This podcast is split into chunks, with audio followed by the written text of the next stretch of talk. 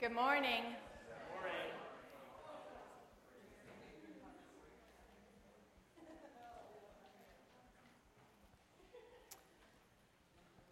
Good morning. And um, thank you again to our fifth Sunday um, for coming and serving us this way.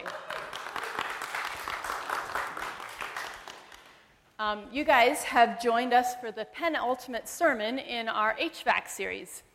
Um, this summer, various folk of the church have been sharing books and art and music and stuff that have influenced their HVAC that is, their habits, their virtues, and their character.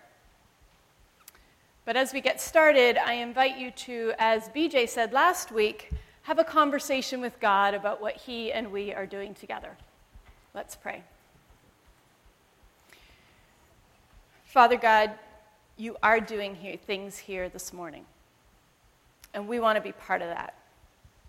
So I pray, God, that whether our job is speaking or listening or taking care of practical stuff or loving kids, that we wouldn't get in the way of what you want to do, but that we would be ready and willing to partner with you. We invite your Spirit to move in and through us for your glory and your kingdom. Amen. There's a picture coming up on the screen. It's the same as the one on the front of your bulletin. And I'd like you to think what it might be a picture of. If you figure it out, just keep it to yourself for a moment. And while you squint and turn your eye and cock your head at the picture, I'm going to tell you a little bit about myself for those of you who might not know or don't remember. I am blessed to have for my heritage generations of missionaries on both sides, my mother's and my father's side.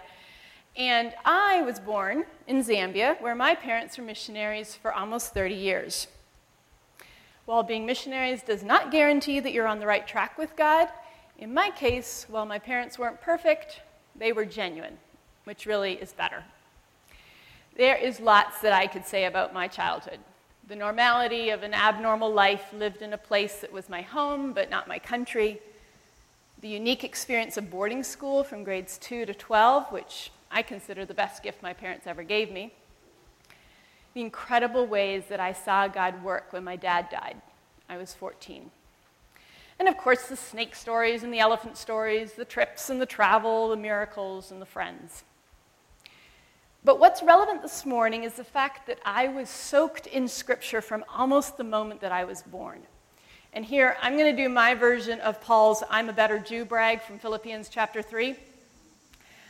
I knew more Bible facts and verses and stories, etc., at 12 than most of us in this room do here today, including me. We memorized three to four verses a week for years, and more than once I memorized 100 verses, quoting the whole book of Philippians and later James in one sitting, as well as having Bible as a subject in school. I particularly remember studying Micah in sixth grade. We had personal morning devotions, a required activity at 6:15 a.m., singing and devotions with the whole school at 8:15 a.m., prayers where we rarely prayed but instead learned more Bible at 5 p.m., bedtime Bible story at 7 p.m., and on Sunday we had morning and afternoon Sunday services. And then, as a treat for those in 7th, 8th, and 9th grade, there was also a monthly evening service. And for those who still wanted more, there was scripture searching, a sort of extracurricular club where you answered one question on each chapter of the Bible by writing out the relevant verse for that chapter. I completed all of the books of the New Testament and most of the Old Testament before I left Sakeji. And that was just the scripture immersion that I had before I was 13. High school was a little bit less intense, but we still had Bible class, we still learned verses, we still had daily chapel, in addition to our personal devotions and activities. So, the Bible is my stomping grounds, and I love it. But there are some potential pitfalls that come with all this knowledge. Quite obviously, the first pitfall is pride. And this is a struggle for me, a sin that I've wrestled with frequently and that Satan dresses up in all kinds of sneaky disguises. Maybe Paul had his up and down days too, where he pulled out his credentials for all the wrong reasons. Because although I know that all this head knowledge is useless rubbish compared to knowing that at epignosis, the deep down experiential knowing of Christ Jesus as my Lord, it can be hard to remember some days. The second pitfall is related because it comes from feeling like you know it all and have heard it all before. And I don't think you have to be as inundated with Scripture as I was to fall for this trap. I suspect that many of us who have heard our fair share of sermons and done our fair share of Bible studies and hung around in Christian circles for any length of time run up against this same issue. Feeling like we've heard it all before, and there's nothing new to learn from that verse because we already looked at it straight on from both sides and backwards. But this photograph, which my dorm mom in 11th grade shared with us, has been my saving grace. When Joe asked if I was interested in taking a week this summer, I went all over the place trying to figure out what piece of work has informed my HVAC. And every time that I thought of a habit, a virtue, or character that I could talk about, it would be because of some Bible passage, and that didn't exactly seem to be the point of the series. I finally figured out what the common thread was this picture. More than anything else, this photograph has influenced my HVAC. So, what do you see? It is a cow. It's not Jesus. It is a cow. It's in fact a photograph of a young cow, a, young calf, a cow. And like many illusions, the picture is just a meaningless mess of black and white until suddenly you see it. And after that, you can't not see it. It's so obvious to me at this point that I actually had to show Craig just to make sure that it didn't immediately look like a cow when you looked at it. And my dorm mom used this picture as an example of what Scripture does. You read the same verse 101 times, but on the 102nd time, something clicks. And you suddenly see something you never realized before. We called it having a cow. Now, I looked up at the etymology of the expression to have a cow, and it originated in the 1950s and obviously is used to imply overreaction to a situation. It's usually used in the negative, most famously by Bart Simpson. Don't have a cow, man. Meaning, don't flip out, don't overreact, don't get angry over nothing. But the American Heritage Dictionary of the English Language also offers this additional definition to become amazed. And there is so much to become amazed at in Scripture. Even when you're reading the same verse for the 400th time, because you never know when the Holy Spirit's going to jump in and make it click for you, and then all of a sudden you see something that you never saw before. This photograph of a cow is a constant reminder that I have not heard it all, and that there is always something new to see in Scripture. It's been said that Scripture is like a pool, shallow enough for a child to wade in and deep enough for an elephant to swim. In other words, the Bible has something for everyone, and the Holy Spirit is there for all of us, just waiting to help us see something that we never saw before. So today, I want to share a couple of cows that I've had more recently. Back in 2007, while we were in Canada, we just finished up a really good, really real house church discussion where the question had come up is this all true? All this God stuff, all this that we say we believe, is it really real or are we just the biggest fools out there? And one of the other guys said something along the lines of, There is a God and I believe he's good. To which I said, What if he's not good? And his answer, so quick, so immediate, so right, was if God's not good, it doesn't matter. Nothing matters. God is good. That's preschool theology. Like, seriously, the Bedrock did a whole unit on God is good last year. This is the stuff of the simplest Sunday school songs out there. God is so good. God is so good. He's so good to me. This is basic. But it's so fundamental. If our God is not good, nothing else matters. If God's not good, we can't rely on Him for anything. If He's not good, then so what if I believe Jesus died for our sins and rose again? God could just change His mind and decide it doesn't count anymore. If God's not good, then nothing we do or don't do can have any guarantees on what our future might look like. God's not good, frankly, I don't want to have anything to do with Him. That the God we serve is a good God is core, critical to everything else that we hold as true. And as soon as the absolute necessity of God's goodness was brought home to me, I saw it everywhere in the Bible. Give thanks to the Lord because he is good. Why do you call me good? Jesus answered. No one is good except God alone. The Lord is good. His love endures forever. The Lord is good, a strong refuge when trouble comes. I am the good shepherd. Good and upright is the Lord. Taste and see that the Lord is good. There's more verses, but I think these make the point. I'd read those verses. Heck, I'd even memorized many of them. But until I had a cow, I hadn't seen it. God is good, and that matters. And you see, I think we often get into trouble because we forget this basic fundamental truth. Something happens that's not good in our lives, in the world, or in the Bible, like Darcy in the Noah story, and we are tempted to doubt God's goodness. But we can't. We mustn't, because if you pull on that thread, everything else unravels. Our God is good. And if that doesn't appear to be the case, then something about the context, our limited understanding, our current perspective, or our attitude needs to be checked.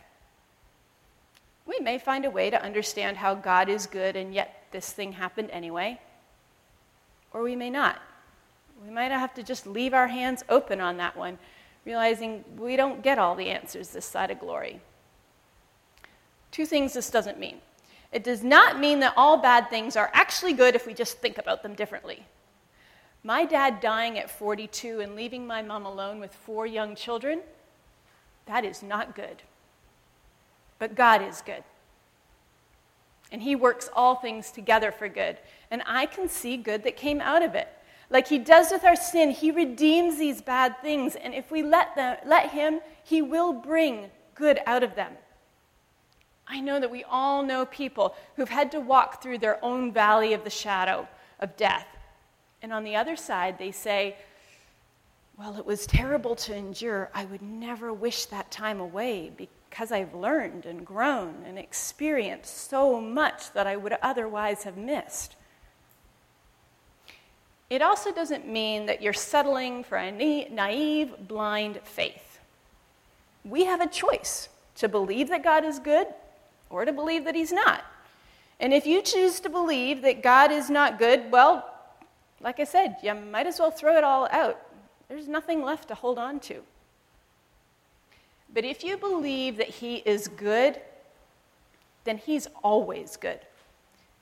Even when an earthquake hits and hundreds of thousands die, even when your marriage hits bottom and you see no way forward, even when you know that millions of people live in conditions so horrible we can't even comprehend, even when you're given a diagnosis that means pain for the rest of your life, even when a leader who should bring good instead spreads chaos and turmoil, even when a child dies, even when even when, even when God is good. And this is where this cow is actually one of my habits. I choose to believe, in the face of the worst things, that God is good. And if He's good, He is more good than I am. So whatever's troubling me troubles Him more. He's got it covered, as Mary says. And please, God, he may even use me to help set it just a little bit more right.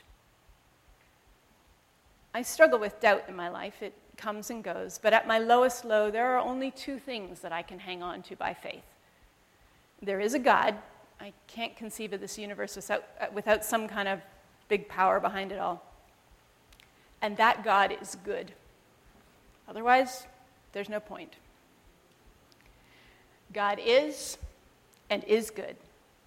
Sometimes that's all I can believe, but it's enough.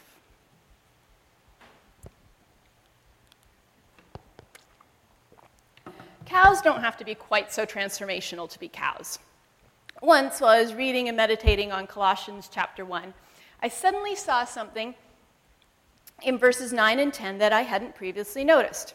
It reads, We, that's Paul and his companions, have not ceased praying for you and asking God to fill you with the knowledge of his will in all spiritual wisdom and understanding, so that you may live worthily of the Lord and please him in all respects, bearing fruit in every good deed. It struck me that Paul was praying that they would have wisdom to know God's will so that they could bear fruit in every good deed. And if he had to pray for that, it meant that it could be possible to have good deeds that did not bear fruit.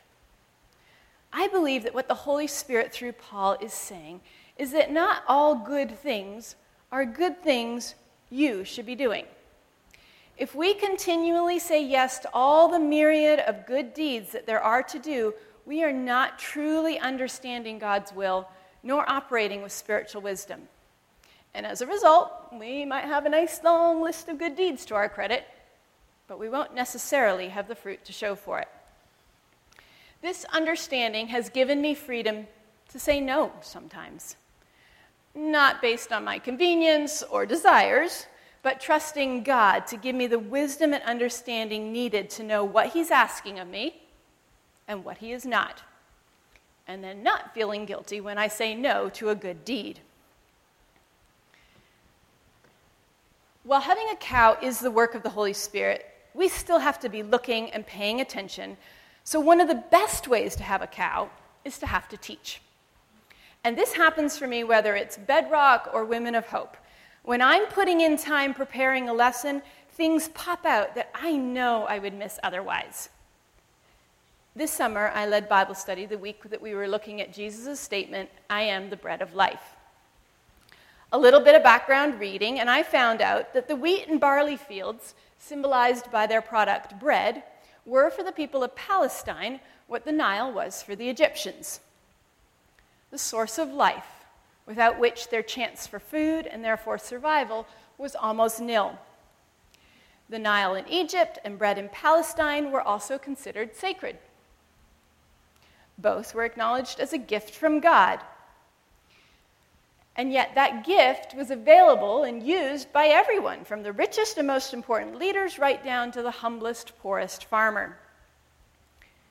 When Jesus said, I am the bread of life, he's saying in just six words, I am sacred, holy, divine. I am from God. I am a source of life and I am for everyone, no matter how rich or poor, how important or menial you are, what and who I am is available to you. I was amazed. I had a cow. It probably shouldn't surprise me that Jesus is that clever and could say so much with so little, but it kind of does. I am the bread of life. I am sacred, gift from God, offering life for everyone. I once had a cow at a movie theater. I wasn't watching a movie. I think Jason has cows watching movies, which is where we get all those poignant movie clips from. But I'm mostly just entertained by film. It was when we were meeting in the theater, and Jason was preaching through Matthew. And when he got to chapter 4, he did a quick survey before the service asking, What did Jesus preach? I know I was thinking, I should know this, but I can't quite put my finger on it. In fact, if memory serves me right, of the 12 people he asked, only Wendy Zhang got close to the right answer, and she only got half a point. In case this wasn't a cow moment for the rest of you, and you forget, the answer to what did Jesus preach is repent. The kingdom of heaven has come or is near. Again, I know I've heard and read that verse multiple times, but I never realized this is what Jesus preached. Now, repent is not such a hard concept, but the more I thought about kingdom of heaven, the less I really felt like I understood what that meant. And if when God had vocal cords, he spent his time saying, repent for the kingdom of heaven is near, perhaps it would be a good idea to get a handle on what this kingdom is and what it looks like and what it means for it to come near. I am not sure how or why it took 30 years of being a Christian before I realized it might be important to think about what the kingdom of heaven is, but it did. So I have been thinking about the kingdom of heaven since then. Last year, the theme for VBC was Kingdom Builders. And in many ways, that was a culmination and reflection of 10 years of me trying to get a better handle, greater understanding, and more insight into what it means that the kingdom is near, and we get to be part of that. But we must neither look up to nor look down on other people's cows. Our cows are unique to us because it's the Spirit of God speaking to our spirit. I am neither better than you because I remember a sermon, sermon from a decade ago and can articulate how it impacted my life and those around me, nor am I worse than you because I only realized God is good seven years ago. Having cows is not a competition sport. That being said, if you can't think of the last time you had a cow, there's a problem, and you might need to do some self evaluation. Are you in the right place? I intentionally shared cows that occurred in different circumstances on my own, at house church, in a sermon, in Bible study. We need to be putting ourselves in the direct line of fire of the Holy Spirit. Like BJ said last week, God is a gentleman. He is not in the habit of barging in on your life without an invitation. Do you have the right attitude? We might show up every Sunday. We might even be able to cross off read my Bible on our daily to do list. But we have to be willing to hear, to be teachable, to be humble enough to expect to learn, even on the 102nd reading of that verse. Have you taken time to think? When I first started putting this sermon together, I had kind of a hard time thinking of cows. And it's been so good, so helpful for me to process through what God has been saying to me and what has hit me in new ways. And to be able to pull all the pieces together and then step back and really see what He has done. We have to take time to notice and put words to what the Spirit is saying and even better, to share our cows with others. Are you in the right place? In other words, habit. Have you made good habits daily and weekly and put yourself in God's crosshairs? Do you have the right attitude? In other words, virtue.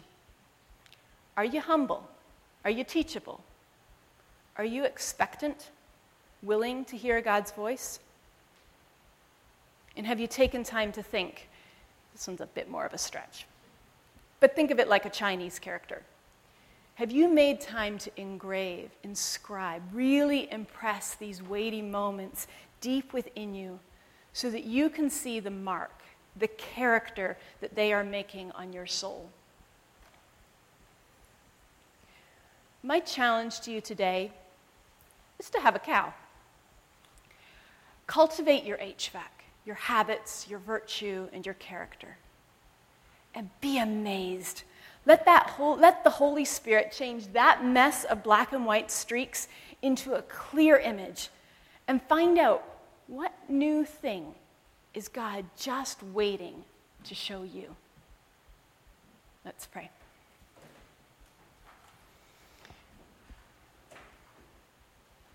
God, we know that you are just longing to show us new things. That your Holy Spirit, it's his job and he wants to do it. I pray that you will give us eyes to see where we need to be, that you will give us hearts to know how we need to approach and um, to be humble before you, and that you will help us to really catch what it is that you want to show us. Pray that you'll give us cows, God. In Jesus' name.